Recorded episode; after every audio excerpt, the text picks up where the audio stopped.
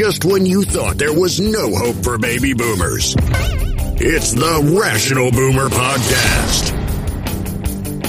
Logic, common sense, compassion. Yeah, who knew? Now, here's Mike.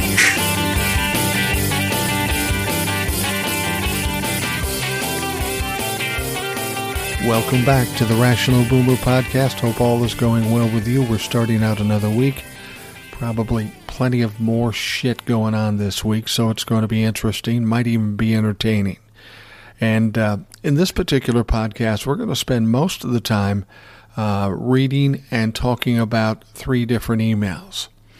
And uh, that's kind of unprecedented so far. Usually I do a couple or one of them up front, and uh, it takes up a little bit of time. But these emails offer up some valuable information that these people have, offer up some compelling questions and comments, and uh, that gets me excited because this show, as I've said before, isn't all about what I have to think.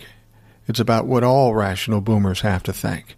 And for you folks, listeners, to send in comments, questions, what have you, is very important to what I want to do with the program. Now, as I sit here doing the Rational Boomer podcast, I am the smartest man in the room, but I'm the only man in the room. It's just me sitting here. But I'm not the smartest man among us, meaning other rational boomers. There's people with plenty of ideas and comments and uh, suggestions out there that we all need to hear. So when some of you participate by sending in emails or voicemails. I really appreciate it. It helps to make the show better. And we're going to get to those very shortly. But I want to talk about the big news uh, from last night. not, well, I was going to say it had nothing to do with politics, but of course it does. Uh, I'm talking about the Super Bowl. The Rams beat the Bengals. Now, as a Minnesota Viking fan, for whatever that's worth, I really had no dog in this fight. Didn't really matter to me who won. I was kind of rooting for the Bengals because I was kind of rooting for Joe Burrow. I've liked Joe Burrow as a quarterback since he was with LSU, and I knew he'd be pretty good in the pros. And uh, I just like the kid. He's got a good personality, doesn't seem to take himself too seriously, and he's immensely talented. Now, it was kind of an interesting night here with the rational boomer condo because we kind of went old school on it. There were times in the past when uh, when the kids were younger, my kids were younger, and there'd be a sporting event, a Vikings game or whatever, and it would just happen that uh, uh, my wife and I and my two sons would get together to watch some sporting event.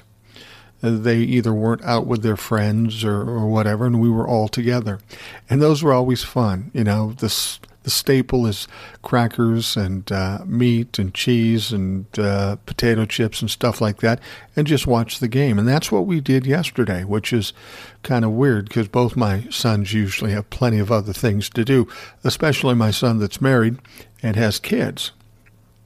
But during the uh, Super Bowl this year, my youngest son was here and my oldest son came. So it's all four of us back together again, except there was one change.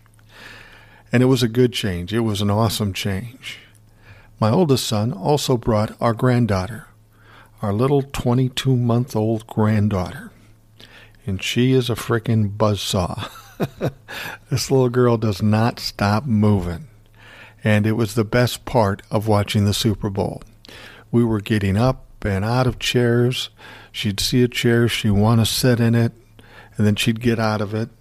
And then I'd go back and sit in the chair, and she'd look at me like, Got to get out of the chair. I got to get back in the chair. And she would do that. And it, it was it was a great time. Regardless of what happened with the Super Bowl, to have that little girl running around a house like a like a crazy person was so entertaining, so much fun. That's far and away more important than any other game. But anyway, let's talk about the game. It really wasn't that great a game, to be per- perfectly honest with you. Yeah, it was close. It was kind of down to the wire. A lot of mistakes. It really wasn't what you'd expect out of a Super Bowl, but, you know, it was entertaining enough to watch. And, if your team won, the Los Angeles Rams, I know my wife was kind of siding with the Rams because she felt like Matt Stafford needed to get his after all these years being stuck in this uh, Detroit Lion thing where he was very talented, but he could never get to the Super Bowl because the team was never good enough. So she felt like Matt Stafford got his, uh, got his, what is it? Uh, got what he was due after putting 11, 12, 13 years into the NFL. So good for Matt Stafford. He is a great, great quarterback, and I wish we had him with the Vikings. but the biggest excitement about the uh, Super Bowl, of course, was the halftime show. And this halftime show, there was a lot leading up to it because they were going to um, focus on rap music. And I know that um, a lot of people said, "Well, that's great, but you should have done it 20 years ago." And I, I would have to say they're right. Uh, rap music when it when rap music first came out, I thought this is a fad. This is I don't even get it. I don't want to hear it. But then as time went on, I heard more talented rappers, and I actually began began to like that. And um, the NFL probably could have done something far earlier than 2022 to pay tribute and use them as as entertainment during the halftime. Now the show itself was had a lot of expectations, and it was good. It was really good, but it was a little too polished for me. You know what I mean? Rap is kind of raw and um, kind of edgy, and they made an attempt to make it raw and edgy, but it just seemed too polished for me. It was entertaining, it was fun to watch, and it is about time, but it really didn't portray the essence of what rap was to the people like us or younger people that enjoyed it and followed it back in the day, or even now for that matter. Uh, but even now, today's rap is much different than what it was back when it first started.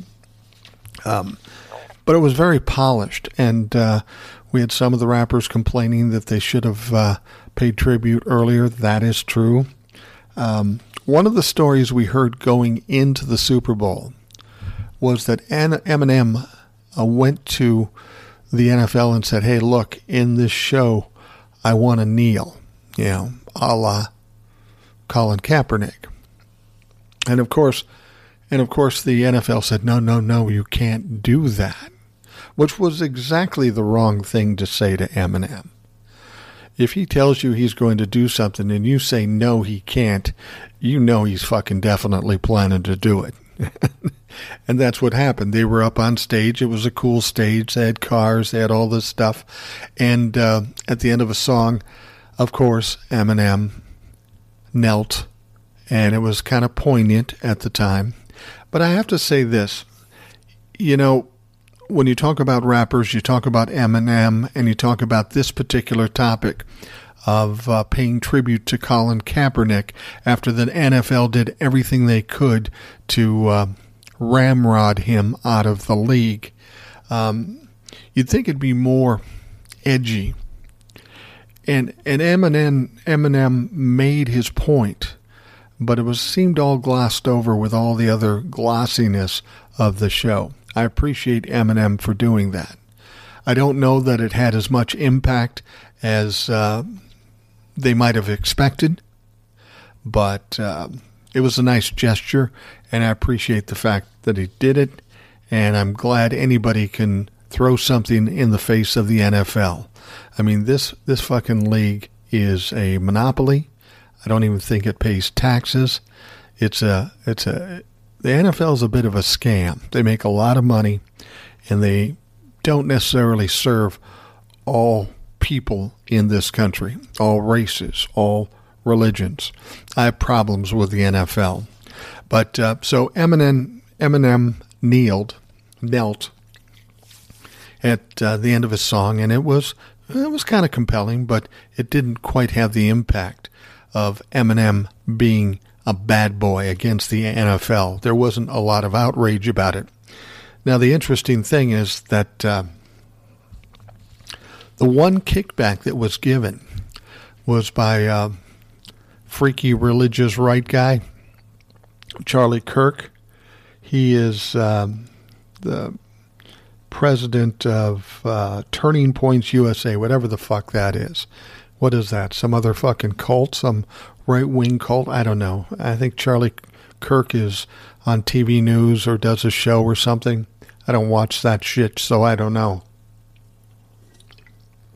But anyway, what he was upset about, he's going old school on this shit. He was upset about all the scantily clad women. Seriously, dude? It's a good thing you weren't around when uh, Justin Timberlake and, and Janet Jackson did their show. You would have wet your pants after that one. But he was upset about the scantily clad women. Now, the only really quasi scantily clad woman I saw was 51 year old Mary J. Blige, and she had hot pants on. She looked good. But come on, really? That's the big takeaway you got from that uh, halftime? it just amazes me. It seems, it seems like to me that the uh, Republicans are stepping back in time. They want Jim Crow back. They want this Puritan attitude about scantily clad women uh, at the Super Bowl. Jesus Christ. Really, what's happening here, these people are flailing. All the arguments they've made about everything regarding politics is uh, dropping like a lead balloon. It's not working anymore.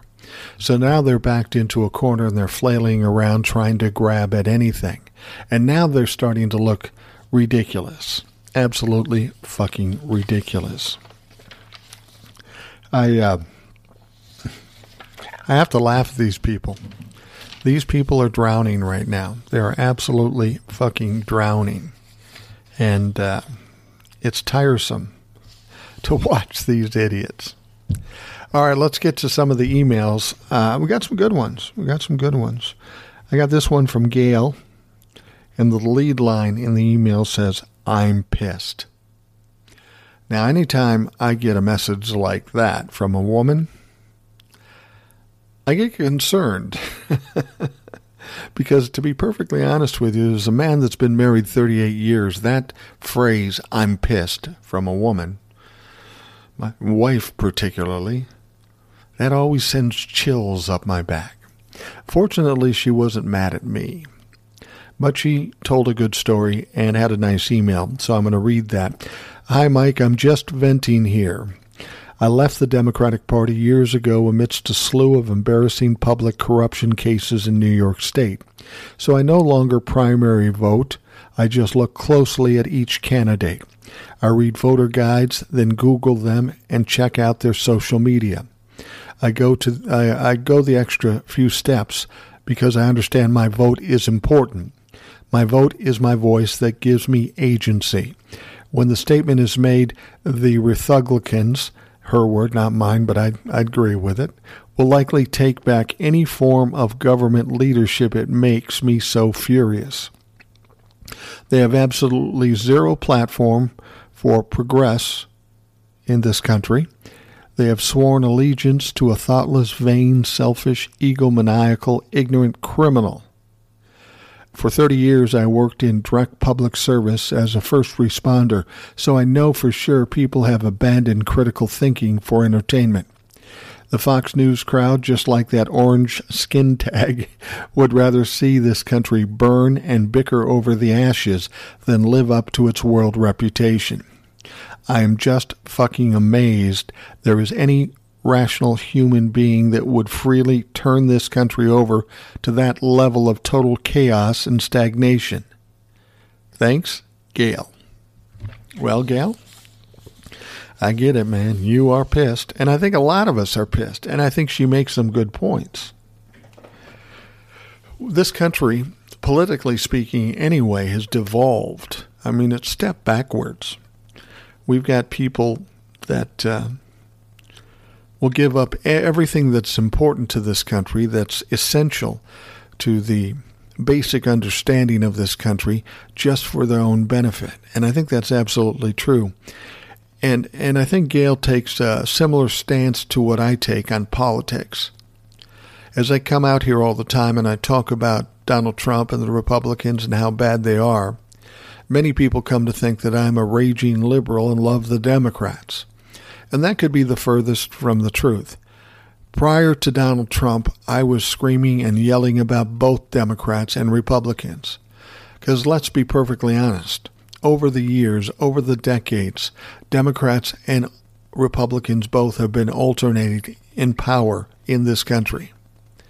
And we were still not where we should be. The middle class was constantly ignored and never taken care of, and that can be laid at the feet of the Republicans and the Democrats. It's just when De- uh, Donald Trump came around and the Republicans started to devolve into this Jim Crow, puritanical, evangelical cult that I started fighting the fight for the Democrats. And when I argue for the Democrats, I do that only because it's the only route to get uh, rid of what is really a stain on this society, the Republican Party as we now know it, likes of Donald Trump. Um, the only way to get them out is for the Democrats to be strong and, and to be lifted up. And that's that you know that's why I do this, and I think that's why she's doing what she's doing we've got to we've got to um, kind of have a triage here, fix the worst things, get them under control, and then when it comes down to it and things settle down, then we can address all the issues. And trust me, there are plenty of issues to address, both on the Republican and the Democratic side. The Republicans, too, even before Donald Trump, they had their issues. You know, it's funny about the Democrats. They will say, uh, well, the Republicans don't want to uh, give back to the middle class, and that's what we want to do. Really? I mean, they were talking about the Build Back Better bill and how transitional it was, how nothing like this has been done for 80 years. Well, think about that for a moment. Over those 80 years, we've had Democratic presidents, Republican presidents, Democratic senates, and Republican senates. Democratic House of Representatives and Republican House of Representatives. And in those 80 years, nobody has ever chose to give back or invest in the middle class. That's Democrats and Republicans. If we think one of those sides is most on our side, that's where we're going to fail here. We need to understand that, um, largely speaking, it's us against them. It's not Democrats against Republicans or vice versa. It's us as the people of this country against politicians because our government and our political parties are broken. They've forgotten what they're supposed to do by serving the people of this country and the best interest in this country. Instead, they've chosen to, to serve themselves, to fill their pockets, to do favors and help out and make their buddies richer who are already rich in the first place. Now, she makes a good point. It's amazing when we watch what's going on now. I've said before, we don't have much in the way of journalism out there. It's more entertainment or tabloid news. and that's and that's really on us. It's what interests us, what we make popular. Fox News doesn't lie, cheat, and steal and make up shit and spew conspiracy theories because they feel that way. Well, maybe they do. But they do that because they get viewers. I mean, lots of fucking viewers. That's why they do it. So without us supporting and encouraging these people, they would never exist. So the problem's much bigger than political parties. It's about the mindset of this country. And part of that is because we've been conditioned by these fucked up news uh, channels who have told us things that are wrong. And that could be Republican side or Democratic side. As I've said in the previous podcast, these people lean left, they lean right. Uh, they don't always tell you the truth, and they sometimes refrain to tell refrain from telling you anything that is the truth. They've got an agenda working. They want to keep you whipped up and agitated so they can continue to get you to watch their programming. And it comes down to money.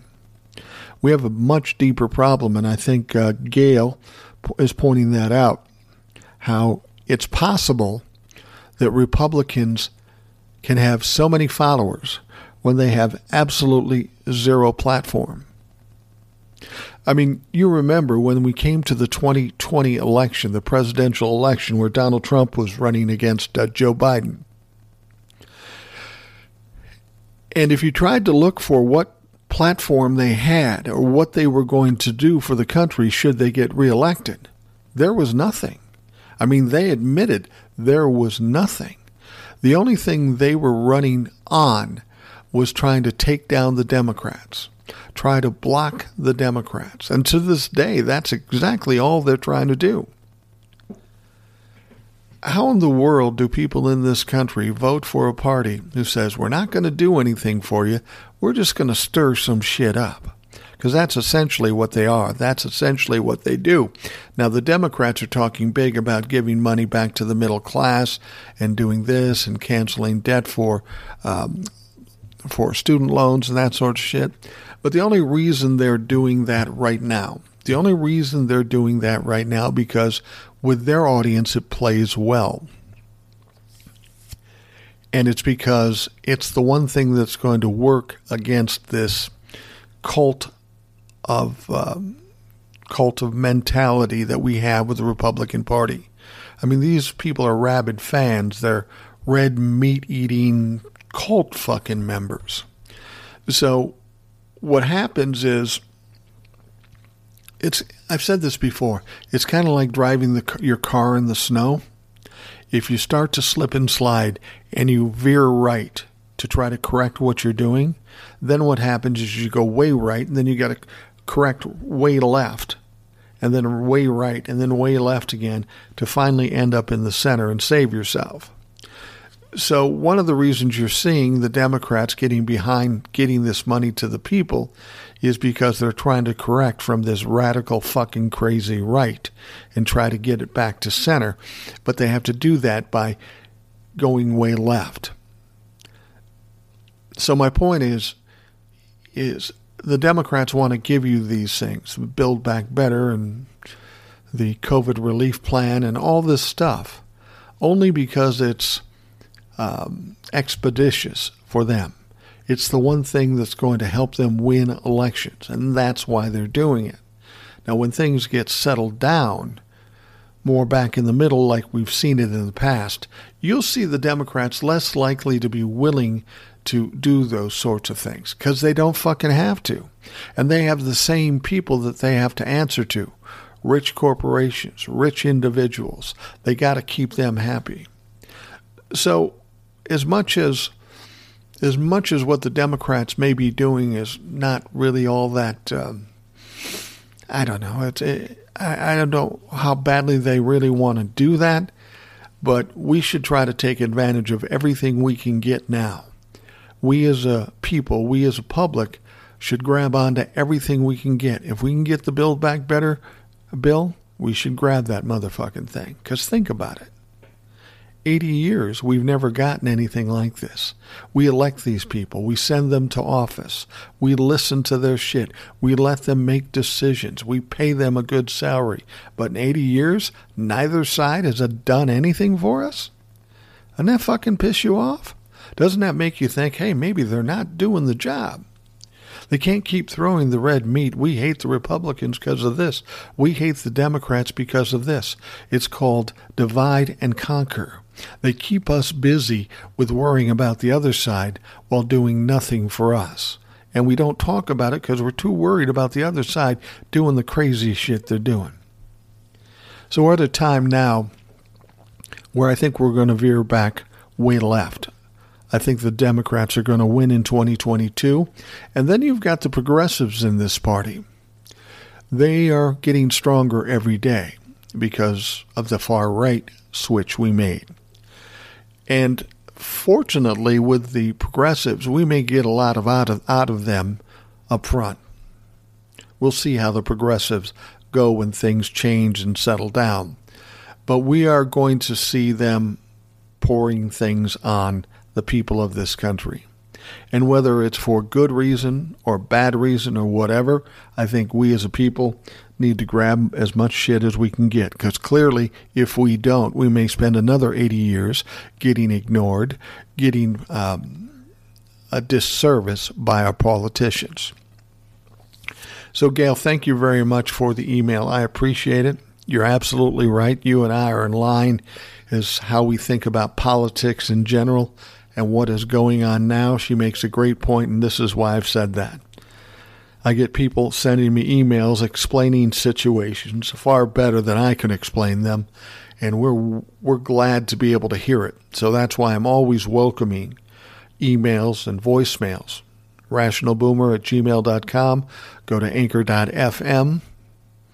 Look for Rational Boomer Podcast and leave a voicemail message. Gail, thank you very much. Very poignant, very uh, compelling uh, note, and I appreciate it. Keep sending emails. All right, we'll take a quick break and we will be right back. It's only a kick, a jump, a block. It's only a serve. It's only a tackle, a run. It's only for the fans. After all, it's only pressure. You got this. Adidas. All right. Our next email comes from a gentleman by the name of Jeff. He's written before, and the title line on his email is Stolen Boxes. So I guess you know where this is going. Hey, Mike, Jeff from North Carolina again. I just listened to your daily podcast, which I thoroughly enjoyed. Thank you. I just wanted to know your thoughts, if any, of the courts, what the courts, or if any of the courts did accept Trump's lawsuits to block the National Archives material. Do you think we would have ever found out about the stolen 15 or so boxes of government property? Also, I think it was you that turned me on to another podcast, honestly, by Bari Weiss. I may have mentioned that. I, I, I, haven't listened to it, so I don't know that much about it. She had a very interesting podcast last week with Matt Taibbi and Bret Stephens, and the topic was American Power. If you didn't catch it, you might enjoy it. As always, keep up the good work. Regards, Jeff. Okay, so um, uh, Bari Weiss podcast called Honestly. I don't think I've heard it. And I don't know that I recommended it because I probably wouldn't have recommended it unless I heard it. I've heard about it and I should listen to it. I do listen to my fair share of podcasts. So, uh, Jeff, I will check it out. And Jeff makes a good point. Donald Trump did everything he could to try to keep those National Archives records secret. He took it to federal court, the appellate court, to the Supreme Court, got his ass kicked every time. So now this stuff is released. Then we hear about all the crazy. Would we have heard about any of this crazy shit had um, there been a block applied by Donald Trump to releasing these? And you know what? You're probably right. We probably wouldn't have heard about it. We wouldn't have heard about him tearing things up. We wouldn't have heard about him shredding things, burning things, flushing them down the toilet, and in the end, stealing them. Nearly 15 boxes of documents he took from the White House illegally to Mar a Lago. And would we have heard about it? I don't think so. I don't think so. I mean, the National Archives has to stick strictly to whatever the law tells them. And if the law had told them that they've got to keep them in the National Archives and keep them secret, not only wouldn't they have released the documents, but they really couldn't talk about what was going on with them. And Jeff makes a good point. How much of that stuff goes on in this country with our with our government? How many things don't we know that have been held back because somebody's been able to um, file a lawsuit and that it's accepted and, and we don't get to see it? That's a troubling thing about our government. Now, in the case with uh, with Donald Trump and these documents in the National Archives, there was really no way he was going to win this because it was contrary to what the Constitution suggests. It was all contrary to uh, the Presidential Records Act, which came into existence in 1978. So you're right, we probably wouldn't have seen anything about these things, and that would have been um, a horrible thing for this country. We have found out some horrific things that Donald Trump did with these documents, and it's clear that he violated at the very least, the Presidential Records Act, but there may be some other violations in it. Um, so this this particular situation is is important. As I've said before, this this violation of this Presidential Records Act is minimal in comparison when we're talking about treason or or some of the things he's done with his business or trying to overturn the election. This is minuscule as far as importance. But the interesting thing about it is it's all right there. It's all in our face. The facts are there. The evidence is there. It's maybe the easiest thing to go after Donald Trump about. And hopefully they will. This is going to put a lot of heat on Merrick Garland and the DOJ. This is evidence of a crime in their face, and they need to act over it. And now the National Archives has even referred it to the DOJ. So instead of saying, oh, I never heard anything about it, I didn't do anything about it, now this shit is sitting on Merrick Garland's desk. He has to make a decision. Now, clearly, he can make the decision to not do anything for whatever fucking reason, but he's going to have a hard time doing that. Merrick Garland is already under a lot of pressure because he hasn't done anything with any politicians that maybe deserve to be indicted, investigated, prosecuted. I have to presume that's coming, and coming soon.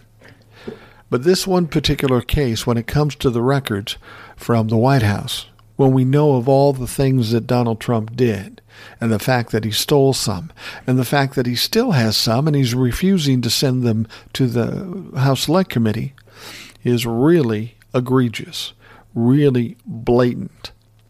So this is going to be a hard one to ignore. And as minor as it is compared to the other things he's done, as I've said before, all we need is one indictment.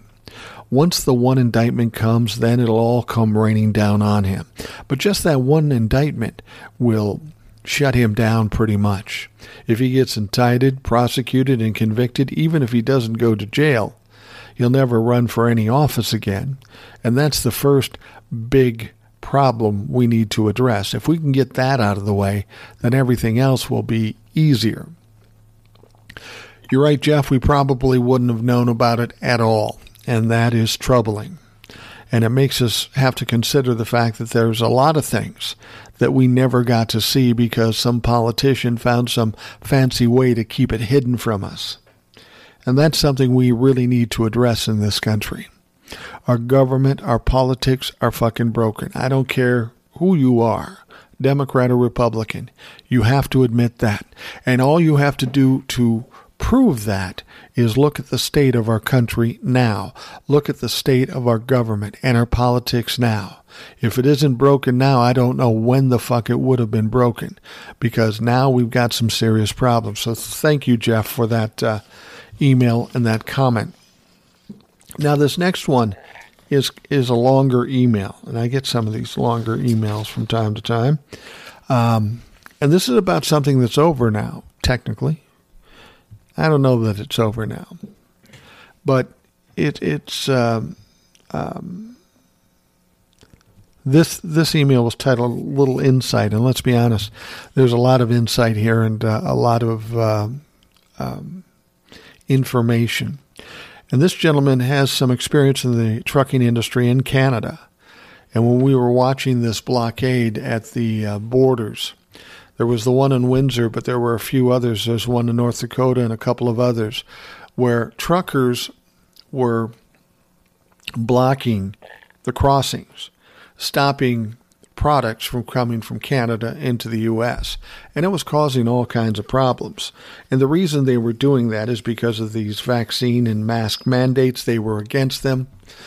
Uh, and I think what a lot of people didn't understand was that there are 85% of the people, truckers that come across the border, that are in fact vaccinated. And um, 15% of these people are shutting down these ramps or these bridges and um, stopping commerce, causing a lot of people a lot of problems financially because they can't run businesses, they can't move their trucks. Um, so I'm going to read this email because he had some really good insights to this. Good morning, Mike. I have two parts to this email. I'm responding to episode 284 as I catch up from the week. First off, I'm a truck driver. More on that in part two. So I'm happy to hear more episodes are coming. I have an endless amount of time to listen to podcasts on the road, and I thoroughly enjoy yours. More the better. I can relate to that. I used to spend a lot of time driving. Don't anymore, but I did. And I listened to podcast after podcast after uh, audiobook to podcast. I was constantly listening to stuff, and I was very appreciative of having good content to listen to while I'm toiling away on the road. He goes on to say, I wanted to provide some insight for your audience, who I assume are majority American. Yep, as a matter of fact, it's 94% American. We have some Canadians, we have some other people around the country. I am a Canadian truck driver and want to expand on your points in episode 284 if you allow me to. Absolutely. You know more about this shit than I do. So forge on. For some context, I'm a moderate liberal and vaccinated with the booster. There was a movement started by a group of individuals who aren't accustomed to accepting things for what they are. Back in 2019, they started a group for separating the western portion of Canada from the eastern part, from Manitoba and west, and Ontario east, where the western half would be governed independent from the east.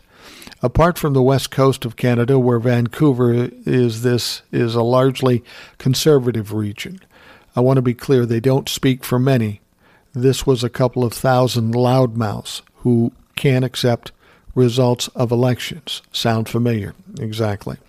So they have similar problems in Canada as we do here in this country. I found it unusual that this small GoFundMe that they started ballooned to an enormous $10 million within a week or within weeks. We are a population of 33 million in Canada and have a uh, small fringe group raise $10 million here. I think now, I think not.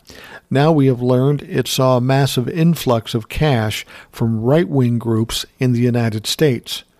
Go figure. I saw DeSantis in Florida was taking or talking about suing GoFundMe for wrongfully a wrongful action on whatever because they decided to return the money to donors because this was not a legitimate organization. But fuck him anyway. I also saw Fuckhead Carlson, borrowing your nickname for him, uh, was commenting on it as well as throwing his own two cents in. He really hates Justin Trudeau for some reason. On that note, I'm not a Trudeau, fan either, despite being liberal, but I don't despise him. More to the point, this has turned into a fucking mess, mainly because the police in the nation's capital, where they first landed, has been uh, sympathizers to this. The organiz- organizers did not file a demonstration permit as they are legally bound to do for the protest, and yet no action has been taken. For Christ's sake, people were setting up cabins and shacks on the street and were carrying jerry cans of fuel and propane tanks right by the police. So they play a major role on why this has gone on this long, holding the citizens of Ottawa hostage. The only time we saw swift action to remove anyone is when an indigenous person, our terminology for what we would refer to as Native Americans, was counter protesting. The persons were was quickly removed while causing no trouble at all, and I wonder why. If this sounds all too familiar, it reminded me a lot of watching the J6 attack on the Capitol where some officers were aiding and abiding insurrectionists. I believe some in our police force are agreeing and promoting this convoy, even though it has not been a legal protest from the get go. I hope they clean up their act soon. I saw that President Biden has made it known that they want the Ambassador Bridge cleared ASAP and offered the support of the DHS to do so. I only hope that lives are not lost as there is certain to bring conflict when they attempt to clear it. So I hope I was able to bring some context for listeners that were interested in this story, and I thank you for bringing up the story in the first place. My apologize for uh, my apologies for the length of the email, but I figured if Fred can get away with it, so can I. yeah, you're absolutely right. Y'all can get away with it. You're kind of like my granddaughter. You really can't do any wrong. Um, best regards, Tyler. And I thought that was an important email because we in the States keep hearing about this blockade in Canada, but what do we really know? We didn't really know much. We knew it was conservatives in Canada and it's just like America. Tyler makes a good point. They have 33 million people in that country. That's about 10% of what we have in this country. We have 330 million people in this country. But somehow they were able to collect with a GoFundMe $10 million in just a few weeks. How is that fucking possible?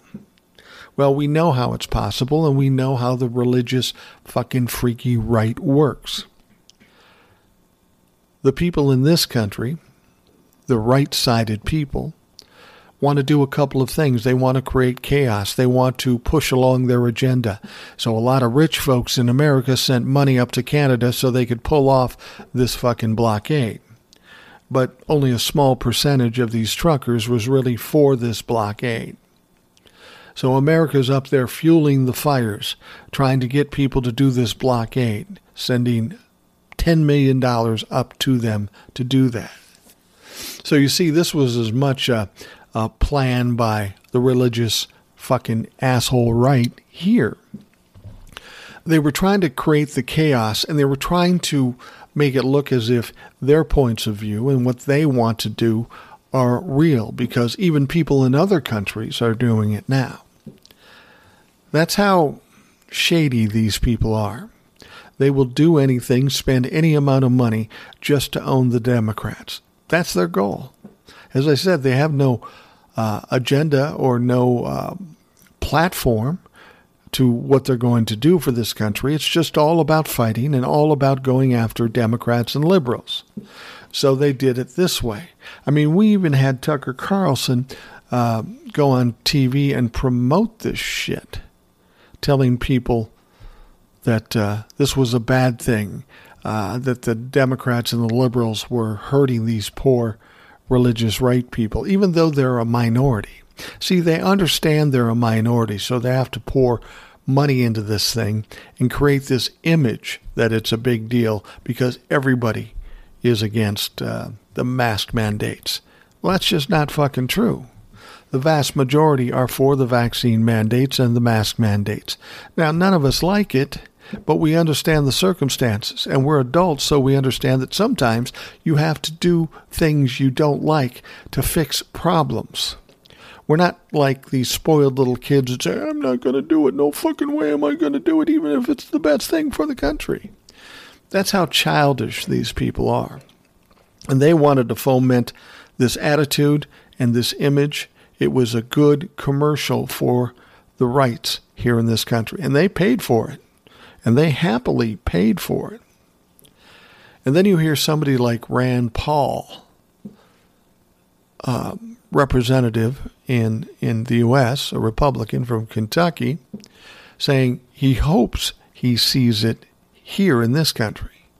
He's encouraging these fuckheads to do the very same thing in this country. There was some talk that they would try to disrupt the um, the Super Bowl yesterday. Well, here's the thing, and here's the good news for Tyler. This blockade, fucking absolutely ridiculous, cost people a lot of money, cost people a lot of time, and for what? For absolutely nothing. Because Justin Trudeau said, uh, and went to the government there, and I'm not sure how they're laid out, uh, said, This is illegal, you got to move or you're going to get arrested. Now, Tyler was concerned about the same things any of us would be concerned about. Is this going to get violent? Well, as luck would have it, they did start clearing these trucks off to open up the lanes of traffic to get things moving again. There wasn't any real violence that I've heard of. If you've heard of something, by all means, let me know. But I haven't heard much violence. Uh, there were quite a number of arrests, though. And the big problem with these arrests is Uh, it could be fines up to $100,000 and up to a year in jail. So who knows what's going to happen to these people? Probably the same kind of thing that happened to the insurrectionists here. They're going to think they're patriots. They're going to think they're right. They think that the Americans are going to help them. But we know how that works out. Once this is over and once it's not a news story, these big money folks in America don't give a fuck. They're going to leave you hanging. And some of you are going to have big fines and some of you are going to go to jail. And for what? For nothing. There was no violence. And part of the reason there wasn't any violence is because these right sided people, they are bullies. And we've talked about this before. Bullies are cowards by nature.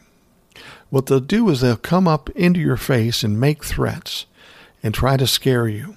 And that's the only thing they have. If they can scare you and you back down, well, they win. But if they try to scare you and you don't back down, well, they're fucking cowards, so they're going to run. And that's what we're going to see up on these uh, border towns here. They're going to start clearing people off, start finding people, start sending them to jail, and things will settle down considerably. Um, they won't have the support from the Americans because they're no longer valuable to them. So it's good news all around. This thing looks like it's coming to an end up in Canada because Justin Trudeau, whether you like him or not, at least he did the right thing in trying to get this thing settled. It went on too long, seven, eight days, and it needed to be stopped. Because as much as the right wanted to own the Democrats in this, they weren't hurt nearly as much as maybe their own people. This had a dramatic effect on businesses both in Canada and in America. It affected the supply chain, which affects each and every one of us with inflation and those sorts of things. So, as much as these, this small group of people, small percentage of people, wanted to argue and rant about mask mandates and vaccination mandates, the only good they did was harming innocent people. But that's that's the standard standard practice for Republicans. We don't care who gets hurt as long as our agenda gets pushed along. I'm fucking tired of that. It's so childish, it's so immature, and it's stupid because it's not a good long game. It's all going to be exposed you're going to look bad, and then you're going to try to gaslight people and say, oh, no, we didn't do that. Fuck you. That was pretty public.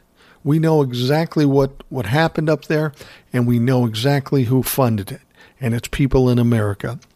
So, Tyler, thank you very much for that insight. That's very valuable. And as I've said before, I can tell you basically what's going on on that blockade when it was happening. Somebody like Tyler can give us an insight that I couldn't give, and I appreciate it very much. That's why I value the emails and the voicemails so much. So keep them coming. Again, rationalboomer at gmail.com or go to uh, anchor.fm, check out the Rational Boomer podcast, then you can leave a voicemail message. Got a couple of other things I want to address. Uh, so, Rudy Giuliani is in discussions about testifying before the House Select Committee investigating the January 6th insurrection. Wait a minute. Rudy said he didn't want to talk to him. He had executive privilege, but now he's talking to them about testifying. He was subpoenaed by the committee last month, and even though he was against it, testifying, uh, but his lawyers have signaled that he intends to take a less confrontational stance. You wonder why. Well, there's a couple of reasons why. He's running out of money. He's got lawsuits all over the place. He's got Dominion trying to sue him for $1.7 billion, which he's going to lose. And he's probably getting scared. You see, this is that turning point I've talked about for a while.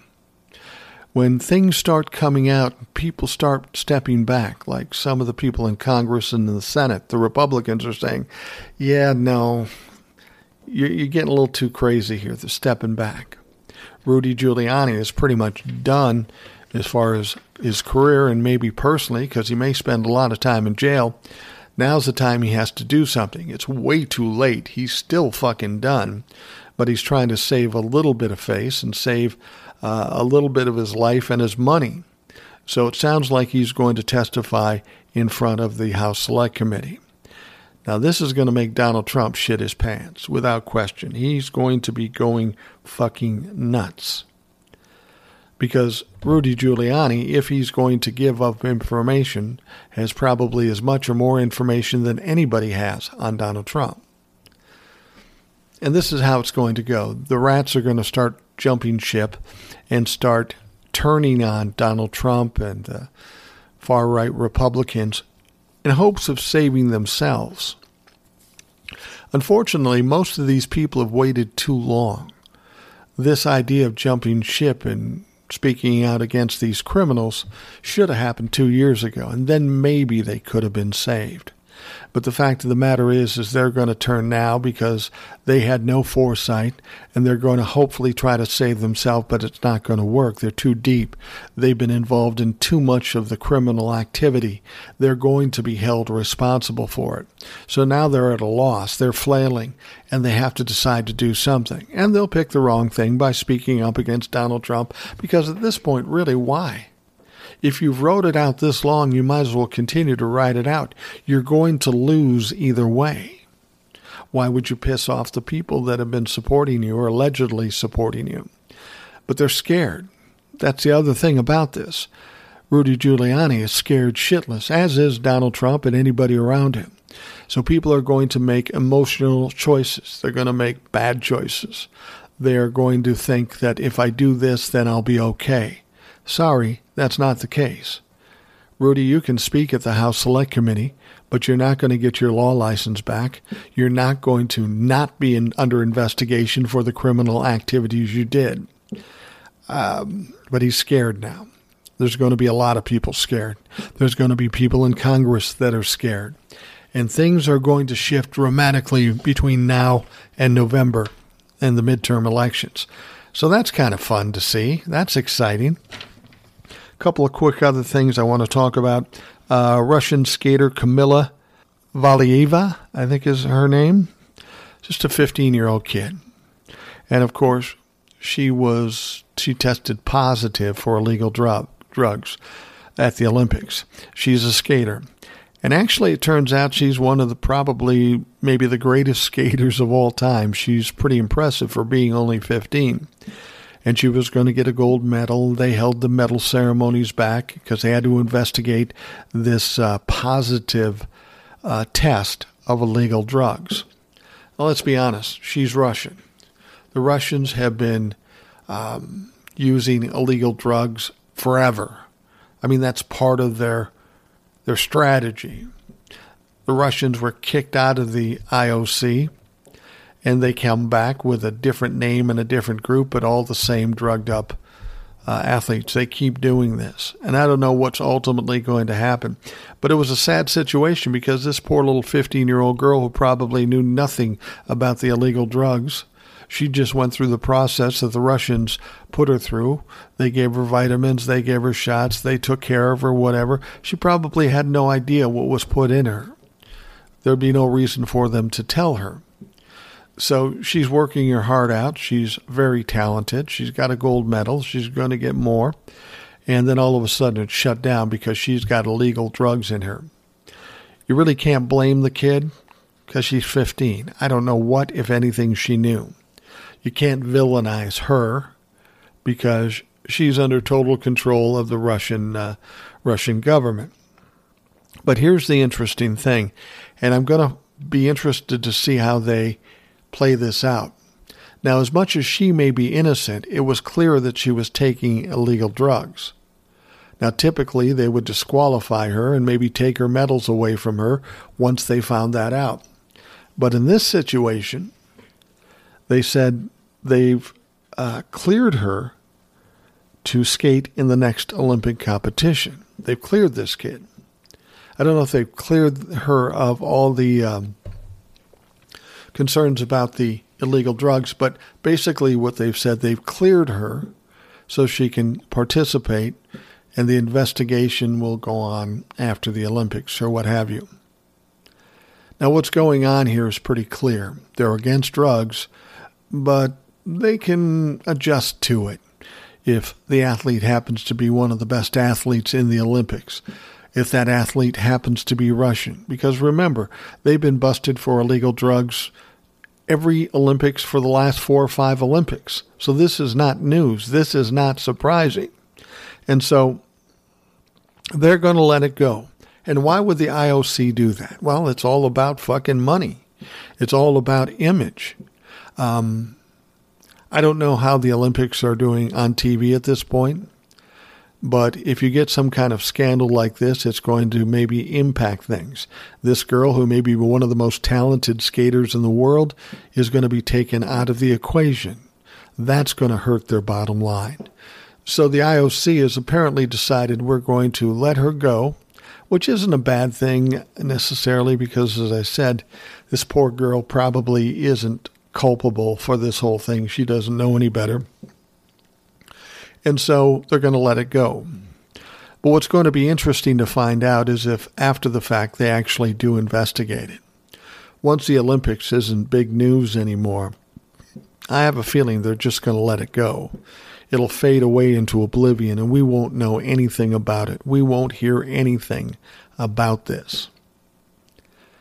It's a sad state. It used to be when the Olympics would come on, we we'd be excited to watch it because it was uh, pure athletics in its true form. And now it's little more than what we're seeing in pro sports. It's all being uh, manipulated by people with money, by governments. Uh, people are shirking rules and regulations because the bottom line is more important.